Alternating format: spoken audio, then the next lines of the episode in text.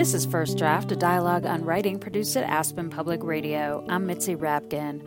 First Draft highlights the voices of writers as they discuss their work, their craft, and the literary arts. My guest who joined me via Skype is Claire Messud, author of seven books, including The Emperor's Children, which was named a New York Times, LA Times, and Washington Post Best Book of the Year and was longlisted for the Man Booker Prize.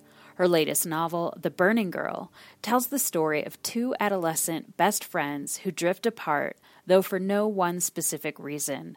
Told in first person by Julia, the novel explores what it means to pass from childhood to adulthood and how that journey puts pressure on friendship, loyalty, self knowledge. The novel also explores what it means in our greater society to be a young, vulnerable woman. We began the interview discussing the inspiration for The Burning Girl. I think anytime you sit down to write a book, it's about a, a confluence of different things. I often can express it as a sort of magpie experience where you take a bauble from from one corner and a leaf from a tree and a I don't know what a, a, a book from a shelf, but you you put all these things together in your head. And so there there were a number of, of of inspirations, I'd say, and one of them was a, a story from my own youth, something that didn't happen to me or even in front of me, but but happened to someone I I knew or had known. I was a kid in Australia, and then we moved to Canada when I was uh, at the end of fourth grade, and and I kept in touch with my friends there by writing letters, as one did in those days. And there there was this story of something that uh, happened in, in the life of one of our classmates that that I only ever knew sort of third hand, and that that I that haunted me, and I always wanted to try to write some sort of story about it. And I sat down when I wrote The Emperor's Children, uh, it, which is now a long time ago. I started that over 15 years ago, and and and I had in my mind, you know, which of these, you know, which of these two stories that are that are in my head will I tackle now? And and and that story was you know one of them.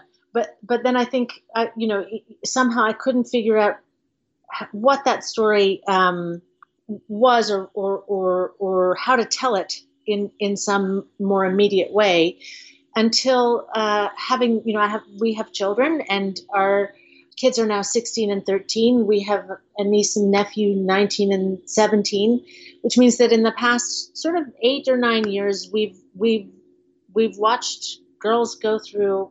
Uh, we have son, you know, a son and a nephew, but we've watched the girls go through adolescence in a particular, uh, you know, in the particular way girls do, and and and that being witness to that, seeing that experience from from an adult perspective, reliving at that time, you know, as you're watching the the new generation go through it, you're reliving experiences of your own. Uh, I, I, think it, it, made that time of life just very immediate and vivid to me.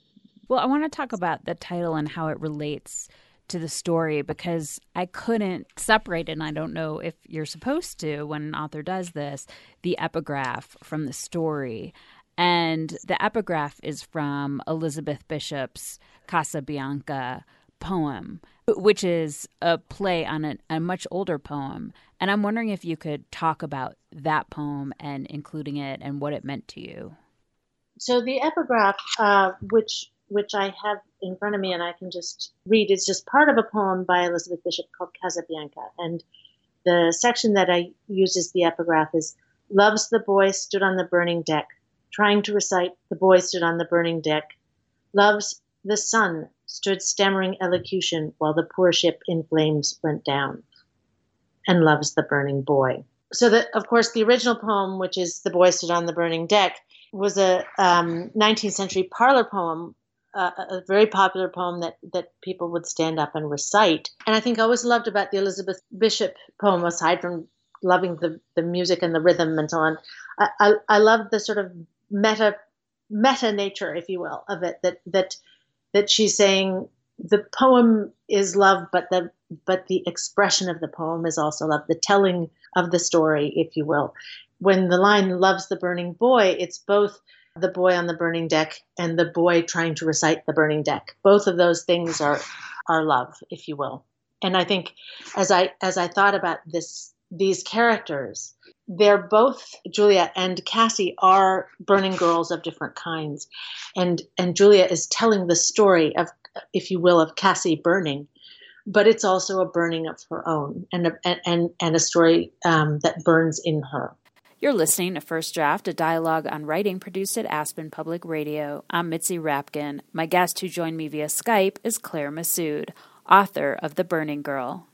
I was thinking about the original poem, which is really about this boy's fierce lo- loyalty. His father says, Stay on the boat. Don't leave until I tell you. And he stays while the boat burns and he dies with it because he had this loyalty to his family. And both Julia and Cassie had incredible loyalties in their life. So basically, the story for our listeners is Julia's first person, and she's talking about her, her, friendship with Cassie and how it changed as they reached adolescence. And Cassie turned more into maybe a dangerous girl, and Julia took more of the straight and narrow path. And Cassie's mother, who she was very close to and grew up with just her because her father had died, um, took in a, a boyfriend who moved in with them who Cassie did not like. So it was both Julia's loyalty to Cassie, she never gave up on her and their bond, and Cassie's loyalty to her mother when they both were also suffering because of uh, things that were going on in those relationships. And I'm wondering if you can talk about that. I think one of the things, you know, talking about a, a, sort of perhaps beginning at the end, I reviewed a book by Magda Szabó called The Door. Uh, a, few, a couple of years ago, it was a, it, she was a Hungarian writer who died about 10 years ago. And uh, the book had originally been published in the 80s in Hungarian and then uh, had been translated into English, but sort of had languished in obscurity and was retranslated and published uh, just recently. And it's a book that made me um, that made me question so many things. It's a story about a, a woman writer who's very much like the author, and her relation, long-term relationship with her housekeeper, who is is sort of fierce and complicated and mysterious. Um, and, and and one of the things that that you come to realize at the end of the book is that even though these women have this very close bond and love each other, they just they have very different ideas of what loyalty is. They have very different ideas of what it is to um, to devote yourself to someone, and um, and and for me, uh, that that that book was very affecting for all sorts of reasons, and to do with you know things in my personal life and relationships with people um, in my life but it was something that was i think that that that very specific awareness or consciousness uh, of of how differently people understand these same words um, or concepts that are that are meaningful so profound and meaningful to each of us but may mean something quite different right? So so that that was something that in writing about these two characters cassie and julia that i um, that, that was very much part of telling their stories. And so Cassie's loyalty, for example, to her to her mother, uh, as as it, it, that's her primary loyalty, and it, you know, or has been all her life her primary loyalty as a, as a, as the child of a single parent, the single child of a single parent. That has been her loyalty. And when her mother finds a new relationship, she uh, in, instead of instead of and she doesn't like this man, but instead, in, and and can't get on with him. But instead of of telling her mother, you know, you've got you've got to break up with him. I I can't take it. She feels that what it, it means to be loyal is to grant her mother this happiness, even at great personal cost to herself. And um, and and that isn't something that people, her friends outside, uh, outside that mother daughter bond, would necessarily agree with as being as what it would mean to be loyal in that in that case you know? So um, and, and, then on the other hand julia sees trying to in some way trying to save cassie as as her as what it means to be a loyal friend. And and that may not be cassie's understanding of what loyalty is. So i, I think you know that, that's just as it were one word. Loyalty is one word. It happens with so many. What what's family? What's love? What's what's generosity? What's you know there, there are all of these abstract uh, big abstract emotional ideas uh, and that that we carry around and live with and we and we talk to each other about it. and i think one of the things that's that that i was also you know trying to write about in this book is is this passage from childhood uh, through adolescence where where in childhood uh, language is almost it's not right to say it's extraneous but but there is there is there are a number of things. One is a, one is a faith that your uh, that your friendship doesn't need words, doesn't need language. You, and also that if there are things you don't know, you will know them. If things aren't clear now, well, you're a kid, and those things will eventually become clear. And and what happens? There's that lovely line in Wordsworth that that I allude to about trailing, you know, children trailing clouds of glory. There's this sort of divine simplicity, if you will, in childhood um, that is that is lost and that is that it really is a sort of the fall from Eden as you as you come into language, you come into self consciousness, you come into this understanding that your world is not the whole world. The connections you assume are are are immediate and unspoken. The minute you start to examine them, or that they start to be that they that they're articulated, the abyss opens, and and that's when you realize that as a person, you're alone, and that there's a gulf you know there's a gulf between you and and the next person that that that, that words is, is is words are what you have to, for communication but they are inadequate. That that you know that that all these things you thought were were unboundaried if you will ha- have these have these separations between them. One of the notes i wrote at the end of the book was sort of the inescapable aloneness of being and that we are always alone. And usually, I find that a lot of people don't articulate that until much later in life. But Julia got this. She's a very articulate, intellectually precocious, and spiritually precocious girl. She examines her feelings and she understood that we are all ultimately alone.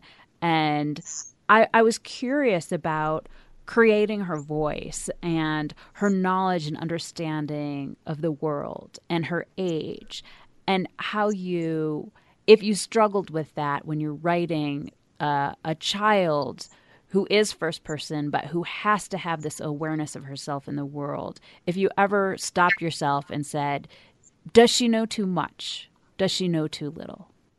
It's a that's a very good question. And i think you know one of the things about writing this novel that was a real challenge for me was that uh, couldn't be third person. Certainly wasn't going to be second person. It has to be in. It had to be in first person because because it is it is as much as anything else. It's a story about the limits of our understanding, the limits of our knowledge, and how much we invent and project, and how much uh, Julia is imagining what um, what what those experiences may be. So I at various points was thinking through could I tell this in third person and thereby give you know give Kath, uh, give Julia more leeway right intellectually and so on or, or, or, to articulate you know for the articulation of her experiences that, that things could be that she could experience things that would be articulated without her, them necessarily being filtered through her consciousness. And that was not possible. So it, it all had to go through her and so then it was a matter for me of the language and and for a long time i was really trying to to uh, make the language as, as straightforward and simple as possible, which I, I don't know if you've read earlier things by me, but that is not my natural, just not natural to me to, to do that. and there, there came a point where, uh, you know, I think because I'm, I'm, I'm also somebody who cares a lot about precision. At some point, I was just um, having to compromise a little bit in some in some places diction wise. I just had to. But I tried very hard to make the syntax and the, the form, as it were, as straightforward as possible. I don't think Julia thinks or experiences anything that someone her age wouldn't or doesn't. I actually do think that that process of, of passing through adolescence is one of discovering that you're alone. I think that whether or not young people articulate that, that is the experience. And I certainly recall that as my own experience. And I certainly feel I've witnessed that as the experiences of my kids and nieces and nephews. You're listening to First Draft, a dialogue on writing produced at Aspen Public Radio. I'm Mitzi Rapkin. My guest who joined me via Skype is Claire Messud, author of The Burning Girl. It might seem obvious, but I'd love to hear you articulate it. In in the difference between writing the story about boys versus girls. So in the poem, in the beginning, it's a boy, and you're raising a boy and a girl. So, what is it about raising girls or writing about adolescence for girls that is attractive to you? Goodness, why is that attractive to me? Well, I think there, there's a fundamental thing that even in its mystery, it's more accessible to me. For one thing, because I have the experience of having been an adolescent girl, but but also because I think girls just generally, you know, back to this question of talking about it. You know, there's that wonderful, uh, I don't know if you ever read it, uh, the French writer Marie Cardinal has a book called The Words to Say It. I feel that um, that, that, that, that girls are, are just much more likely to have the words to say it. They're just much more likely to articulate things. So, as I say, even even while many things remain mysterious, often the experience that girls go through are are just more articulable, or or seem so. It's not that there's anything less interesting or or less complicated about boys' experience.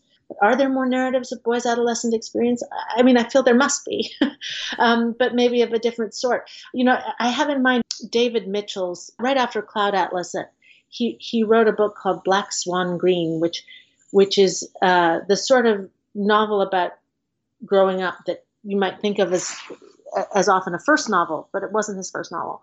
Um, and it has a, it has some wonderful and hilarious stuff about being a sort of teenage boy in the suburbs in England in the 70s. And, and it actually is, reminds me very much of, of, of books I've read ab- about girls' experience. But when I think of boys' adolescent experiences, you know, was Huck, I guess Huck Finn was not an adolescent, but, you know, I think you think of much more of sort of action rather than interiority. So I don't know. I mean, I, I, the short answer is just it's a subject dear to my heart because of the life that I've lived and the family that I have.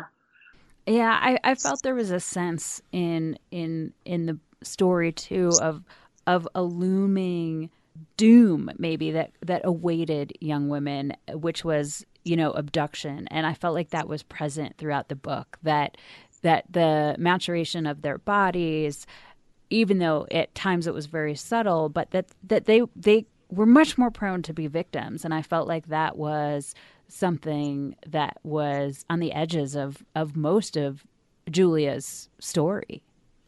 As a parent in the past, whatever, as I say, my, my niece is a bit older, call it 10 years, I am horrified and dismayed to come to recognize the bombardment of narratives of violence against women of one kind, girls and women, violence against girls and women. That, and it's not just abduction; it's just it, it, it is the narratives of of adulthood are uh, of sort of coming into adulthood for girls are just very very dark, and that's something you know that the, the the the endemic misogyny of our of our culture um, is pretty distressing. I, I, I think that when I was young, there was a moment when when a certain a certain amount of attention was on those on those issues, and now, in the face of so many cultural crises, I don't think that that's to the fore. I don't think that that the the sort of underlying violence against women is is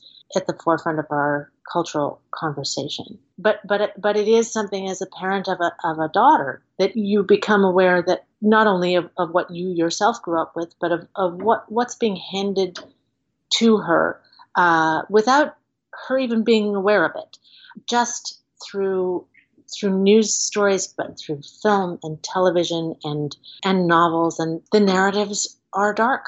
And in some way, I wanted both to address that and to and to try to provide some other narrative, however, however slightly different. In the story, Julia watches Cassie once this man moves into her house and she's she does not like him at all. That's when her real rebellion starts and her her internal pain. She finds new friends. She runs away and she's searching for her father who her mother has told her has died. And mm-hmm. she sort of believes that maybe that's a lie and goes searching for him and uh, there's a childhood place that Julia and Cassie play in, which was an old asylum. And, uh, you know, the, these questions about our sanity and back to the stories we tell ourselves and what we choose to believe. I wanted to ask you about sanity in these characters and and how sanity might rub up against our emotional life just because we need to survive and and just what you were thinking about sanity when you were writing this.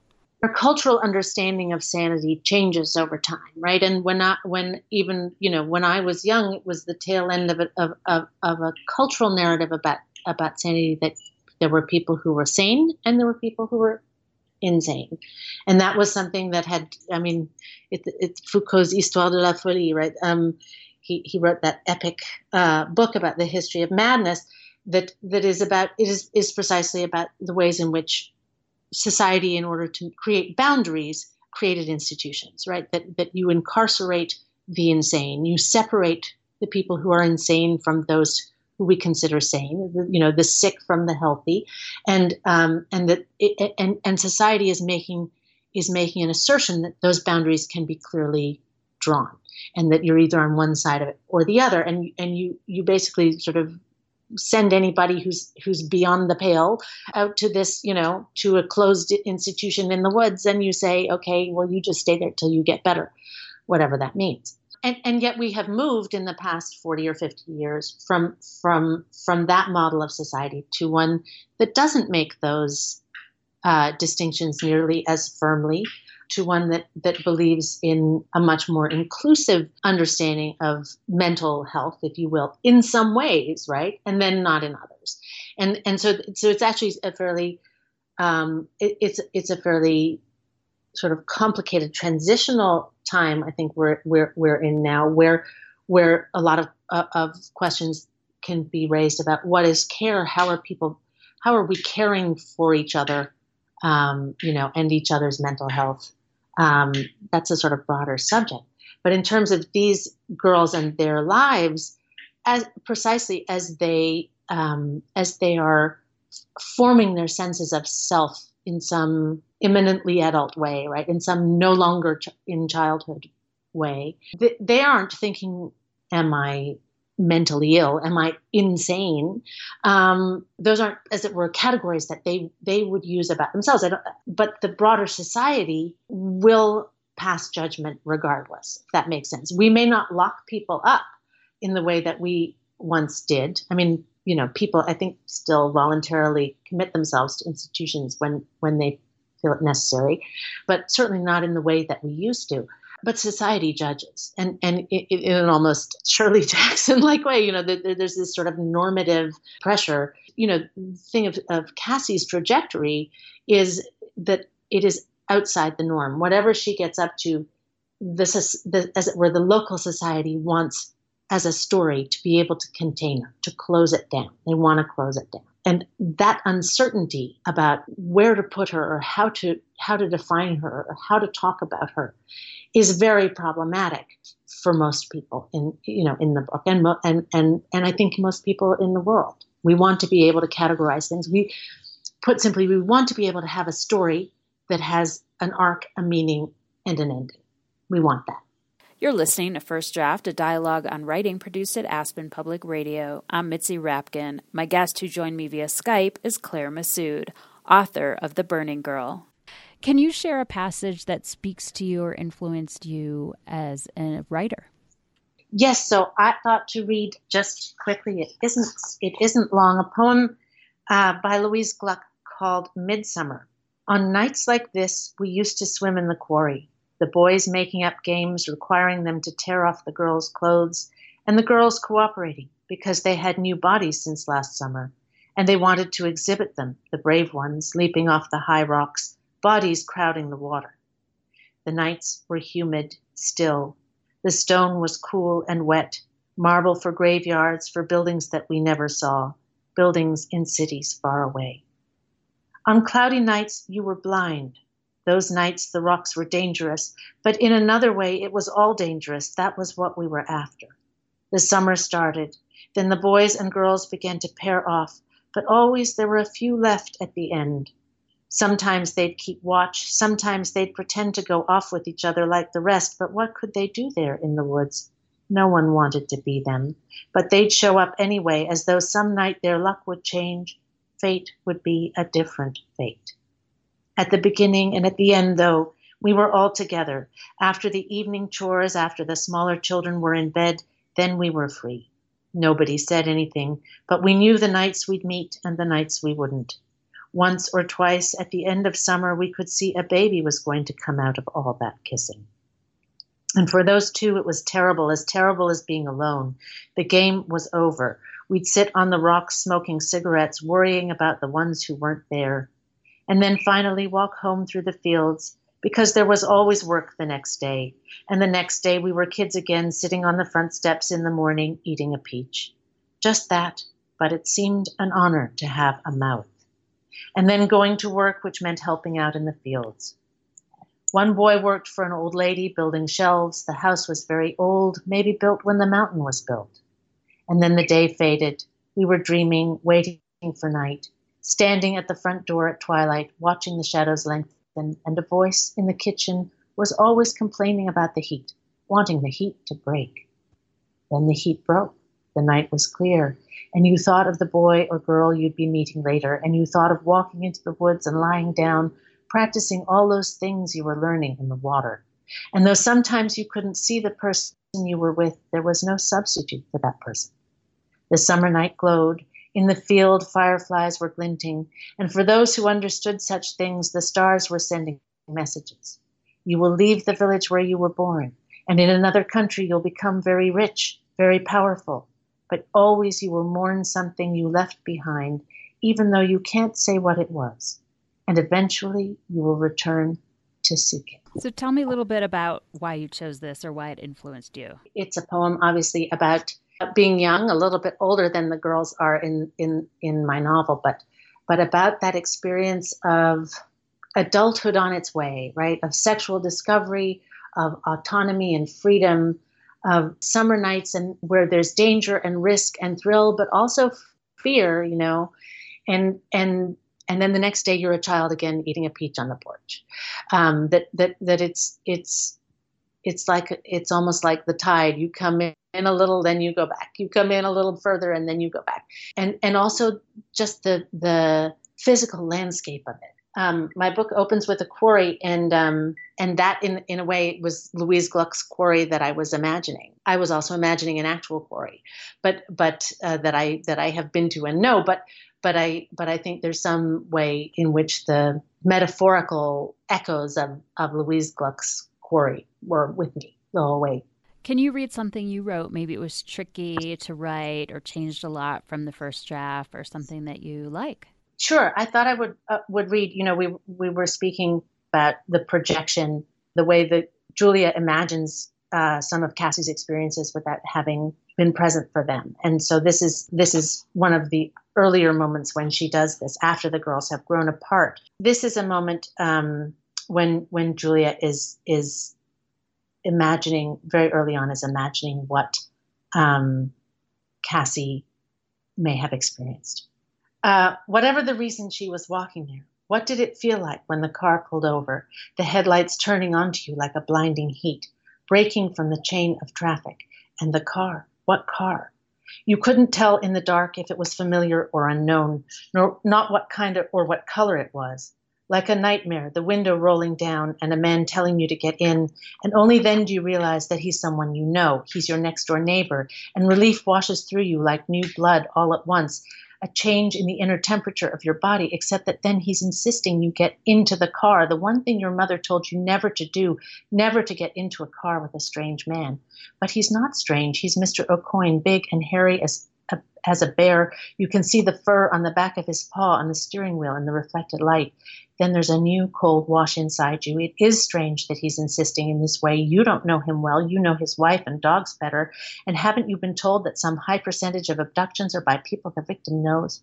How is it you're in this situation by the side of the highway where a large man is maybe going to force you into his vehicle? He must weigh more than twice you do. You don't stand a chance. And if you don't get into Mr. Aucoin's car, how long will it be before another car arrives, another window rolls down, and another man, a face you don't yet know, the face of your nightmares insists in the same way. And tell me about this. As I mentioned, this is this is one of the um, first instances where Julia really is just full on imagining what Cassie's experience has been uh, she's heard a story uh, the neighbor, Mr. Aucoin, has told Julia's father, the dentist, that he picked Cassie up on the side of the road, and then and then Julia just Cassie doesn't say anything about it. Julia and Julia imagines all of these things, she, and then Julia does go on, go on and say, but at the end of sort of describing this this sort of very stressful uh, experience that she imagines, she does at the end think, but I may be imagining this, and maybe Cassie's experience wasn't anything like that at all. Um, and and I wanted uh, so I, I wanted um, in writing it to try to what I you know I, I, rewrote it a number of times because because I wanted it to have those different layers, uh, both the immediacy and hopefully tension of of uh, of that fear. Because I I, I know that um, you know that that's a fear that many young women have many women have you don't have to be young um, about you know it's it's a narrative that we have that we have seen or read or heard about um, and that and that is you know a sort of nightmare narrative. Um, but only if you let it be right?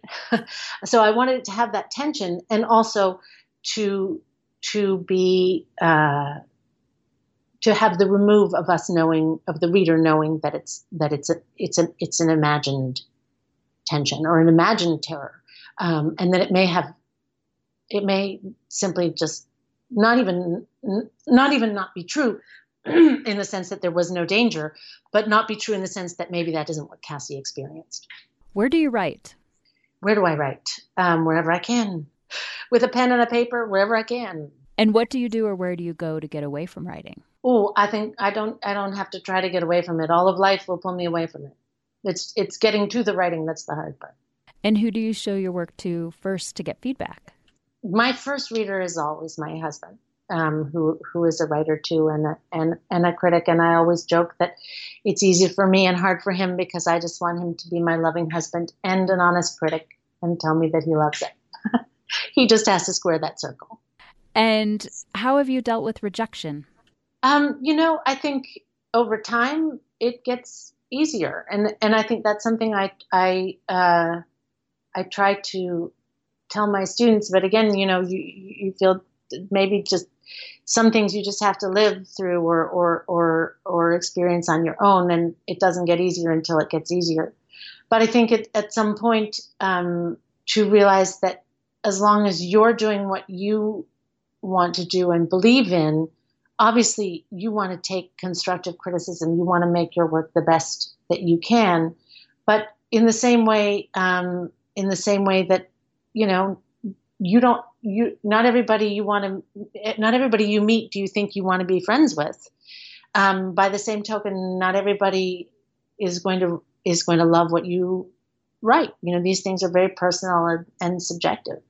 As as as um, as my literary agent once said to me you know, if you like a song and your friend doesn't like the song, do you think it's a bad song because they don't like it? No. you just think, you know, he likes that song and I don't like that song. It's okay. Right. So, so I think, um, you know, you have to, you have to, as a writer, you have to cultivate your own sense of mission and purpose and, and, and what you believe in and, and, and what your criteria are. And then how, how the world reacts is a completely different thing. It's separate. And what is your favorite word? Oh, what is my favorite word? You know, I have in my head, um, it is not my favorite word. There's that wonderful uh, Beckett play, Krapp's Last Tape, where where the, the it's a one man play where Krapp, the character, starts out by saying spool, spool, spool. Spool is a pretty good word. You've been listening to First Draft, a dialogue on writing produced at Aspen Public Radio. My guest who joined me via Skype was Claire Messud, author of the novel The Burning Girl. You can follow First Draft on Facebook. Just look for First Draft, a dialogue on writing, and click like, and on Twitter at First Draft APR. You can email me at firstdraftwriters at gmail.com. The theme music for First Draft was produced and performed by Murph Mahaffey. I'm Mitzi Rapkin. Thanks for listening.